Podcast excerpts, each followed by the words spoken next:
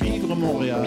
Dans la radio communautaire, que les gens se sentent impliqués, là, comme une espèce de longueur d'onde. CIBL, au cœur de la vie citoyenne.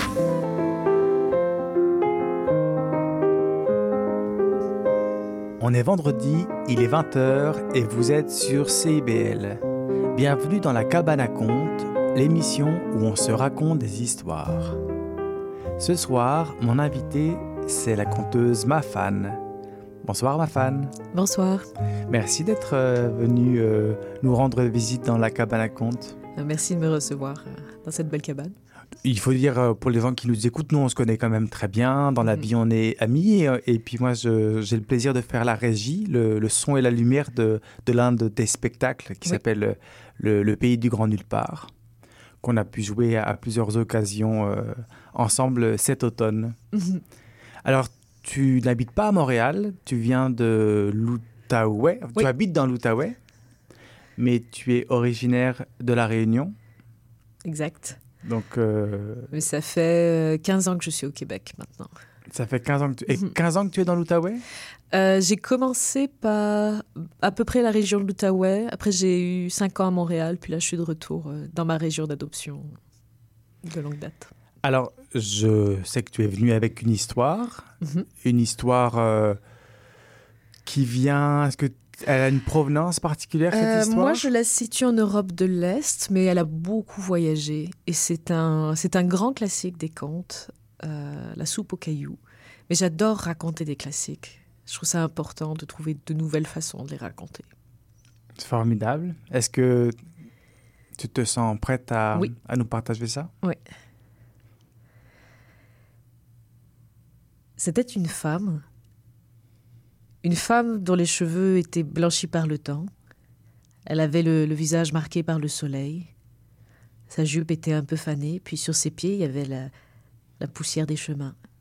Et elle marchait, elle marchait, elle marchait depuis longtemps déjà. Quand elle arrivait dans un village. Et dans ce village, il y avait de la fumée qui s'échappait des cheminées mais personne dans les rues, pas plus que sur la Grand Place. Et quand elle s'est avancée sur la Grand Place, elle sentait les regards braqués sur elle. Elle est allée frapper à une porte. On a ouvert. Qu'est-ce que tu veux? Eh ben voilà, j'ai beaucoup marché et j'ai faim. Est-ce que vous auriez un petit quignon de pain, un bol de soupe? Non. Y a rien pour toi ici et on lui a claqué la porte au nez. Alors elle est allée frapper à une deuxième maison. Qu'est-ce que tu veux? Mais voilà, j'ai beaucoup marché, je, je suis très fatiguée et j'ai très soif. Est-ce que vous auriez un peu d'eau à me donner? Non. Y a rien pour les gens comme toi ici. Et de nouveau, la porte a claqué. Elle est allée frapper à une troisième maison. Qu'est-ce que tu veux? Ben voilà, j'ai j'ai beaucoup marché, je suis très fatiguée. Est-ce que vous accepteriez que, que je dorme quelque part, même dans la grange, avec les animaux, ça me dérange pas Non. Y a rien pour les gens comme toi ici. Et une troisième fois, on lui a claqué la porte au nez. Alors, cette étrange-là, elle a fait demi-tour, mais quand elle est repassée par la grande place, elle a vu par terre un caillou. Un caillou tout beau, tout chaud tout rond. Elle l'a ramassé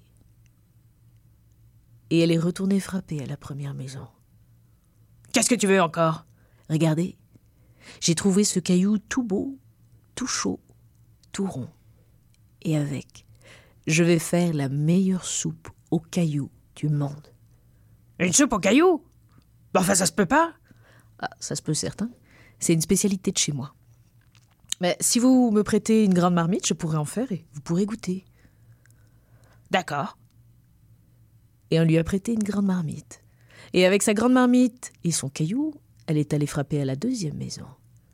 Qu'est-ce que tu veux encore? Regardez, j'ai trouvé ce caillou tout beau, tout chaud, tout rond. Et avec, je vais faire la meilleure soupe aux cailloux du monde. Une soupe aux cailloux Mais on aura tout entendu Ah, Écoutez, c'est une spécialité de chez moi. Mais votre voisine m'a prêté une marmite. Si vous acceptez de la remplir d'eau, je pourrai en faire et vous pourrez goûter. Euh, D'accord.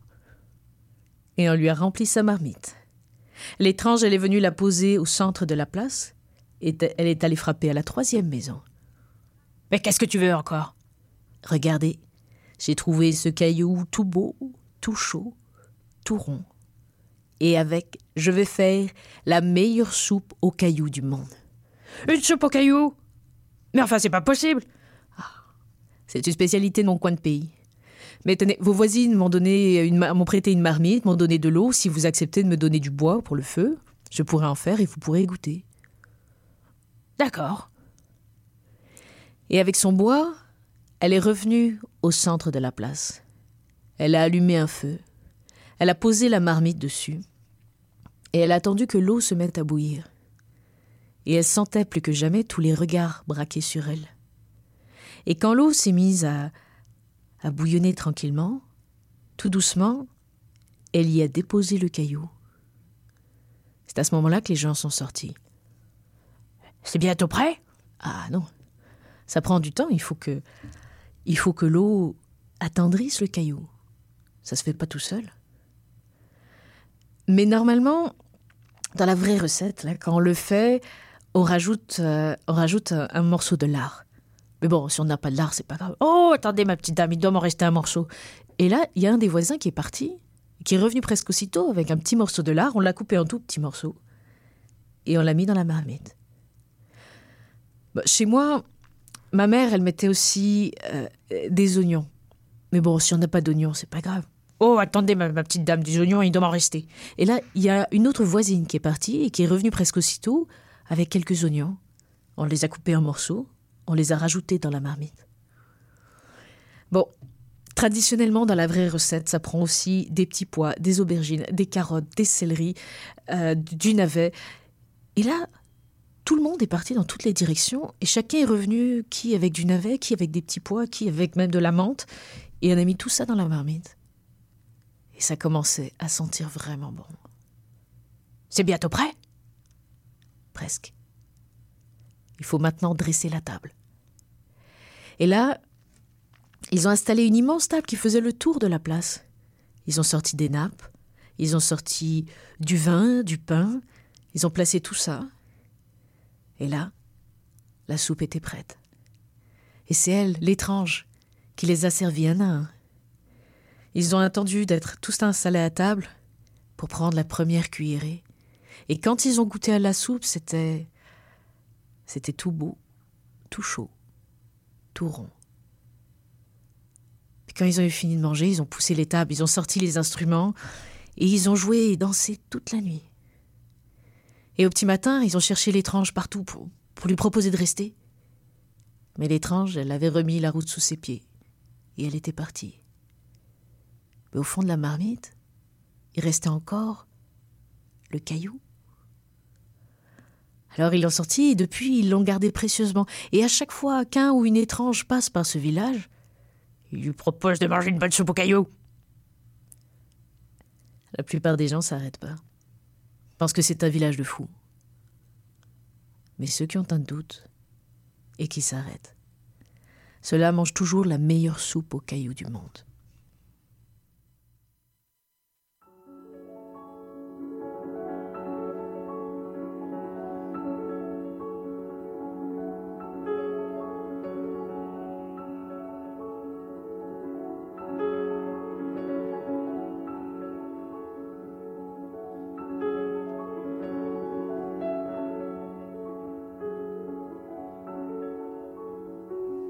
C'était un extrait de Une barque sur l'océan de André Laplante que vous avez pu entendre dans le film Call Me By Your Name. Et je suis toujours avec ma fan dans la cabane à conte. Merci pour euh, cette, euh, cette euh, soupe au caillou que tu nous as partagée ce soir. De rien, c'est une spécialité de chez moi. De la Réunion Entre autres. de chez toi, le pays des conteurs et des conteuses Exactement, du pays des contes. Il y a une question, un sujet dont, dont j'avais envie qu'on parle ensemble. Je, je, reconnais un petit peu les spectacles que tu fais. Euh, je pense à, L'ailleurs est un bien vaste pays que je n'ai mhm. pas eu le plaisir d'entendre, mais euh, il y a La ruée vers l'autre et là le, le dernier, euh, Le pays du grand nulle part. ce thème du voyage, ce thème de l'ailleurs est assez présent dans ton répertoire. Est-ce que tu penses que ça vient du fait que tu as toi-même voyagé? Je ne sais pas exactement. En fait, la, première fois que je me suis posé cette question, enfin quand j'ai quand j'ai commencé à, plonger un peu dans le, dans le monde des contes, c'est, c'est toujours ces histoires-là qui m'attiraient.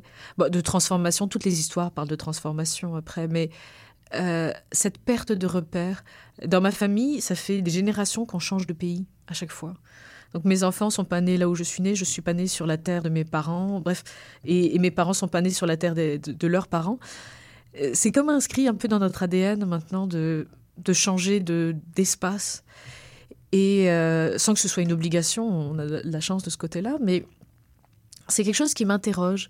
Dans la tradition, euh, ma mère, elle est de Madagascar, et là-bas, puis c'est une tradition qui reste quand même à La Réunion, quand un enfant naît, on prend le cordon, un morceau du cordon ombilical qui était la plus proche du nombril, et on l'enterre normalement dans le coin des ancêtres, dans la maison. Euh, à La Réunion, c'est un peu changé, mais on l'enterre quand même. Et une des idées, euh, c'est que on doit revenir mourir près de son cordon. Et il y a quelque chose de très fort d'être d'enterrer le cordon ombilical dans sa terre natale. Et c'est quelque chose qui, ben moi j'ai quand même choisi de partir, mais mon, mon cordon, il reste là-bas. Et j'hésitais quand j'ai eu mes enfants à même ramener le cordon chez moi, mais c'est pas chez eux là-bas. Donc de respecter, de respecter toutes ces choses-là et de dire, ok, c'est ma terre natale, c'est pas forcément là où je mourirai. Il y a, y a comme une évolution dans ma, dans ma pensée, disons. Et je crois que c'est la perte de repères et la construction de nouvelles racines qui me, qui me fascine particulièrement dans, dans cet espace-là, dans ces questions-là.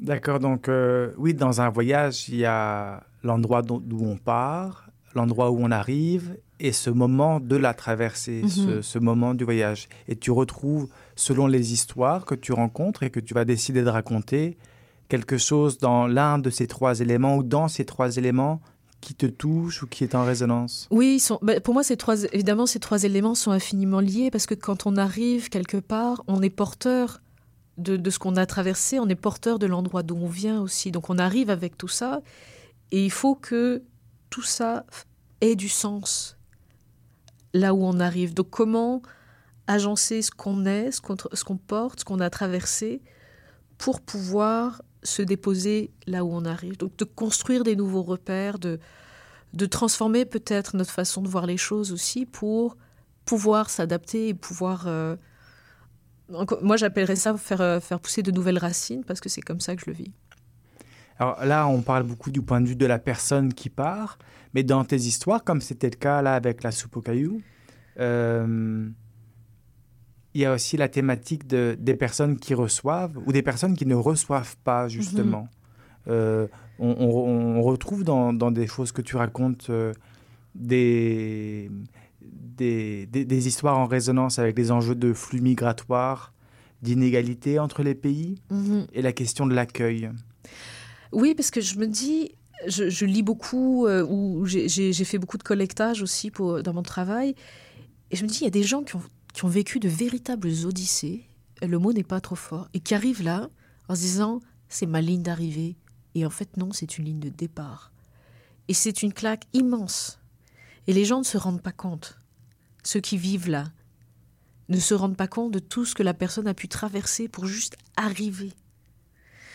Donc, c'est comment est-ce qu'on accueille les gens avec quelles, euh, euh, quelles idées préconçues parfois.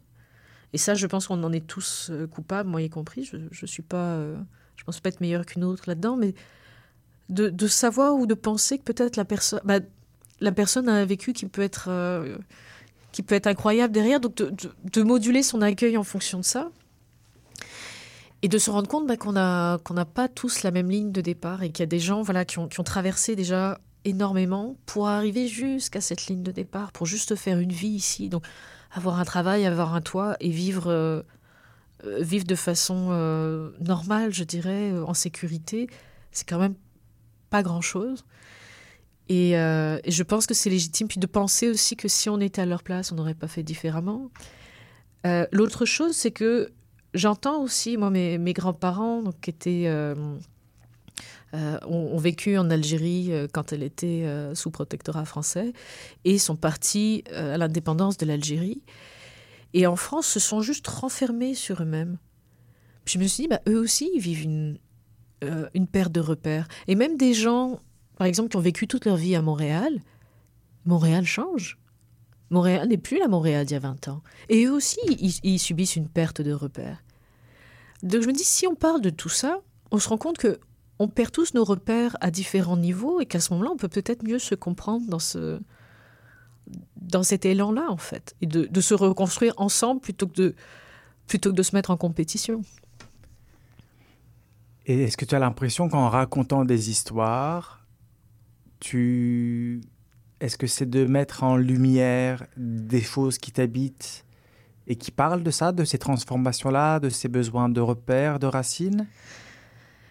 Est-ce que ça part de tes propres... Euh, est-ce que tu penses que ce que tu écris ou les histoires traditionnelles que tu rencontres et que tu vas raconter toi-même, euh, ça, part de tes propres besoins, tes propres peurs ou une projection vers l'autre? Euh, Ça parle de, bah, de questionnements que j'ai. Et ce que j'aime, c'est que les, les histoires n'apportent pas de réponses concrètes. C'est quelque chose que je trouve très précieux dans les histoires. Euh, pour reprendre les mots de Claudette Lheureux, quand je te raconte une histoire, je te donne une tasse, je te dis pas quoi mettre dedans.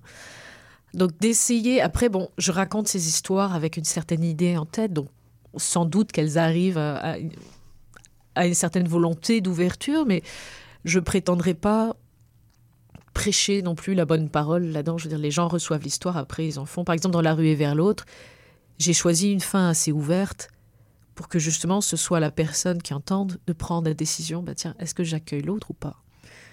Donc de laisser, de laisser ce choix à la personne qui écoute. Je pense que c'est que c'est très important parce qu'après on, peut bien euh, on peut bien se prévaloir de belles paroles de oui, il faut accueillir l'autre ou quoi, mais des fois c'est bah des fois c'est pas facile d'accueillir l'autre. Donc de le reconnaître aussi et encore une fois de bah, de se donner un peu d'espace là-dedans pour que chacun puisse décider de faire un pas plutôt que de forcer les gens à, aller vers quelque chose à laquelle ils sont réfractaires pour l'instant. Donc de donner de l'espace, mais d'ouvrir, d'ouvrir un espace de réflexion. Je dirais que c'est plus ça mon, mon ambition là-dedans.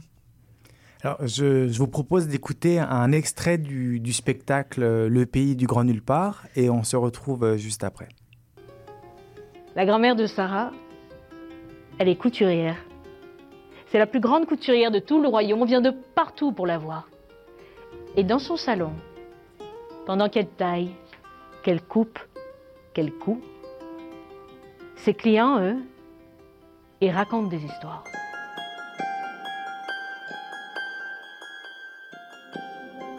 Et se racontent des histoires de toutes les couleurs.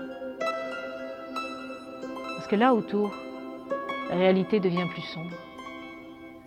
Alors, c'était un extrait du spectacle Le, pays du grand nulle part. Euh, c'est un spectacle de création, donc c'est une histoire que tu as écrite et inventée. J'avais envie qu'on parle de la question des personnages dans les contes. Dans les contes traditionnels, il y a des personnages, et dans les contes de création, il y a des personnages. Et on est souvent amené à se poser la question, est-ce que je lui donne une voix? Est-ce que je lui donne un corps?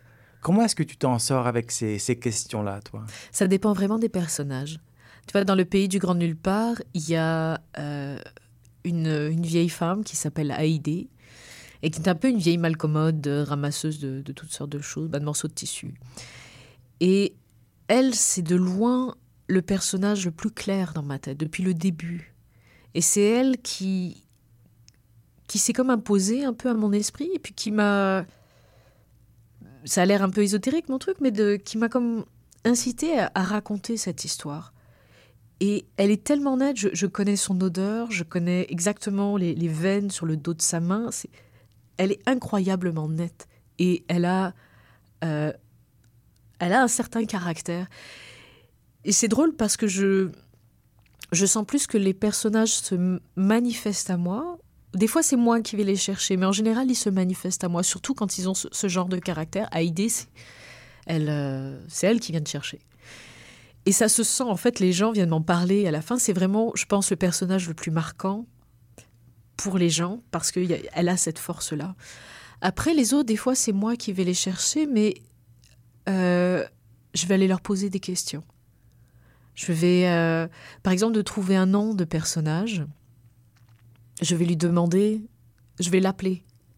Et si, si ce personnage se retourne, ben c'est que c'est son nom. Mais ça peut prendre du temps. Et de, respecter ça et d'y aller, tranquillement. Donc, c'est un peu comme de découvrir quelqu'un euh, quelqu'un qui existe pour de vrai, en fait. C'est de prendre du temps avec chacun de ces personnages et de, et de s'asseoir et de les observer. Qu'est-ce qu'ils font? Comment est-ce qu'ils marchent? Est-ce qu'ils parlent d'une certaine façon? Est-ce qu'il y a quelque chose qui les énerve? Est-ce qu'ils ont des phobies? Est-ce qu'il y a des choses qu'ils aiment? Bref, même si je raconte pas tout ça, de passer du temps avec chacun pour mieux les, sentir, mieux comprendre qui ils sont. Et ce qui est drôle, c'est que même si je ne le raconte pas, plus je fais ce travail-là, plus le personnage devient visible pour les gens qui écoutent l'histoire. Parce que pour toi, il est clair, il Mhm. existe. C'est pas un vieux quelconque, Exactement. un, un jeune. euh, Et en même temps, même si je, je vais pas, c'est pas tous les personnages qui sont très définis dans mon esprit. Des fois parce que je n'arrive pas encore à les, à les cerner complètement, et des fois parce que c'est bien qu'il y ait un flou aussi, pour qu'ils gardent une part de mystère. J'ai pas besoin de connaître toute leur vie, tous leurs secrets. C'est pas ça. C'est bien qu'ils gardent une part de mystère, mais c'est de voir jusqu'à quel point ils veulent s'approcher ou ou pas d'ailleurs. Là, dans, dans le spectacle, euh, c'est l'histoire de- de- d'un équipage qui part, en, qui part en bateau. Donc, il y a des personnages forts dans ce spectacle-là le capitaine, Haïdé, les jumeaux, le poète. Euh, c'est vraiment un spectacle de personnages, je trouve. Un, spectacle choral, même. Mm.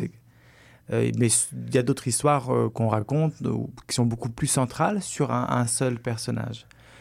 Quand tu dois raconter une histoire, euh, un conte traditionnel par exemple, est-ce que tu donnes toujours des voix à des personnages?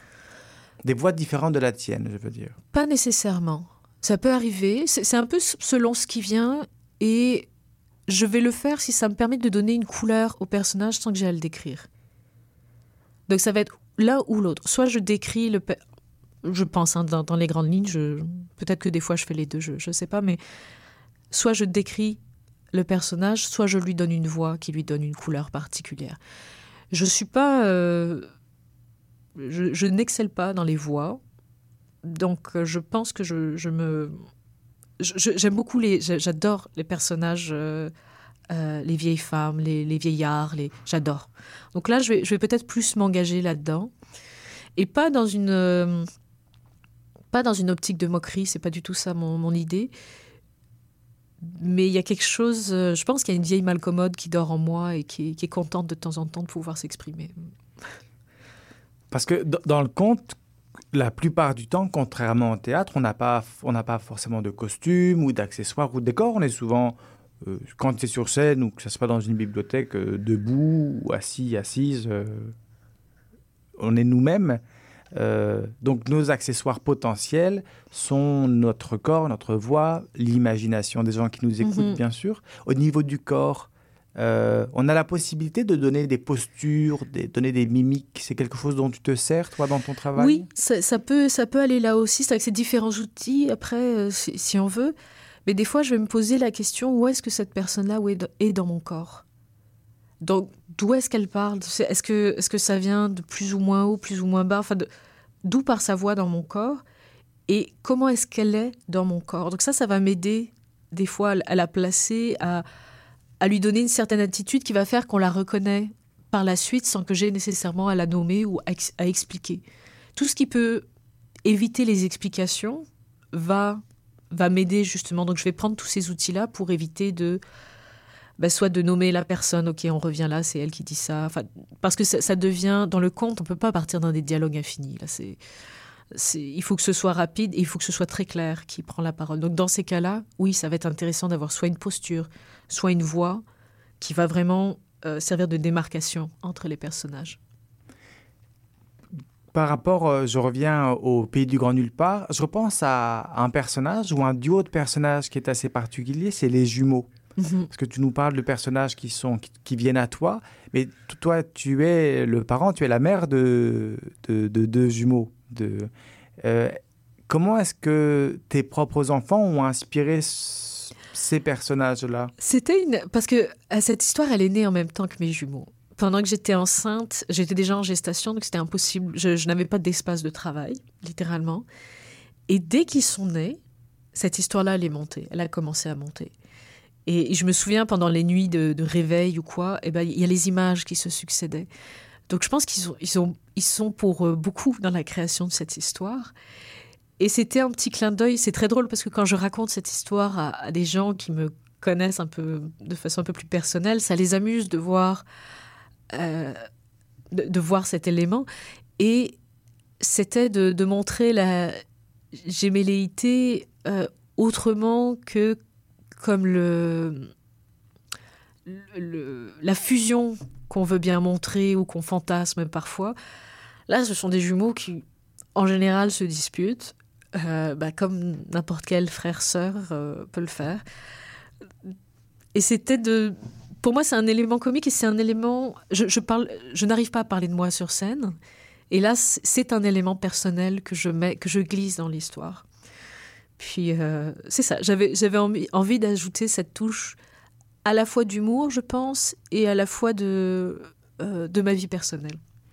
C'est-à-dire que ces deux êtres humains ont teinté la création de ce spectacle-là. Donc, mhm. c'était aussi leur donner une place visible là où ils ont tâté bien d'autres choses que, que ces deux personnages-là. Exactement. Puis cette histoire, elle parle de, elle parle de, euh, oui, de solidarité, mais aussi euh, de la force de l'imaginaire collectif, des territoires intérieurs qu'on porte en chacun de nous, et de ce qui se passe quand on arrive à conjuguer ces territoires intérieurs à ceux des autres. Et donc, je me c'était important pour moi de mettre ça parce que euh, cette histoire, tant que je la travaillais toute seule, elle, elle aboutissait pas. J'arrivais pas à, la, construire. Et c'est à partir du moment où il y a d'autres personnes qui se sont entrées. une fois où j'avais, ça devait être une résidence technique, donc plus de, production. Ok, on, on, fait un paysage sonore ou j'en sais rien. Et j'avais toujours pas d'histoire. Et j'étais, euh, j'étais dans tous mes états. Puis en discutant avec le concepteur sonore, je lui raconte les petites bribes d'histoire. Il part avec ça. Et dans la nuit, il m'envoie du son. Et là, ce son, il me donne des images. Et le lendemain, je lui raconte ce que j'ai vu. Et comme ça, on a commencé à tricoter l'histoire. Il n'a pas été le seul à intervenir là-dedans. Et je me suis rendu compte par la suite que, ben, je pouvais, évidemment que je ne pouvais pas la porter toute seule, cette histoire. C'est logique. Elle parle de ça. Elle parle d'imaginaire collectif. Donc, je ne pouvais pas, moi, avoir la réponse à tout là-dedans. Il fallait. Et c'est à chaque fois que je fais un travail comme ça, un travail de, spectacle plus approfondi, disons, il y a toujours une, il y a toujours une belle leçon d'humilité. Je dirais soit par rapport aux histoires, soit par rapport aux collaborateurs. dire, ok, c'est des équipiers. On est tous dans le même bateau, justement, et on navigue ensemble pour, pour faire cette histoire-là. Et, c'est comme ça que je le sens vraiment, avec l'éclairage, avec toute la réflexion qu'il y a eu autour de, ce spectacle, la, simplification aussi, le travail de présence qu'on fait avec Diane Bouchard, euh, c'est tout part de ce collectif. Merci, ma fan, d'être venue au micro de la cabane à contes pour nous parler de voyage, d'accueil et puis des personnages dans les contes. Merci à toi pour ton accueil. C'est l'heure pour nous de refermer la cabane. Merci de nous avoir écoutés et à la semaine prochaine.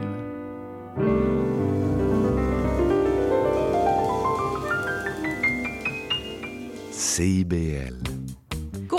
C'est l'émission qui plonge chaque semaine dans un courant musical fascinant, ses origines, ses meilleures chansons et ses artistes. Joignez-vous à moi, Sophie Chartier et mes invités les vendredis à 20h30 sur les ondes de CIBL 101.5 pour un voyage de musique et de découverte.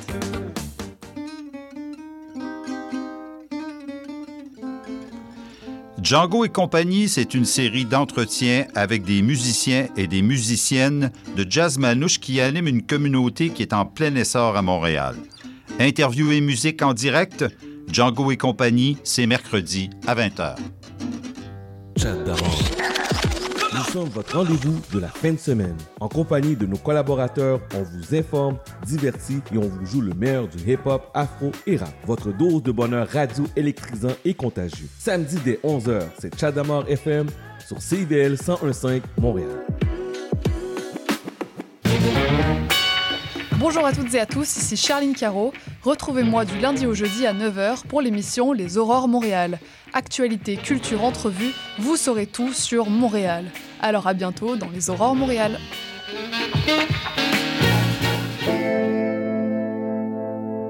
CIBL 105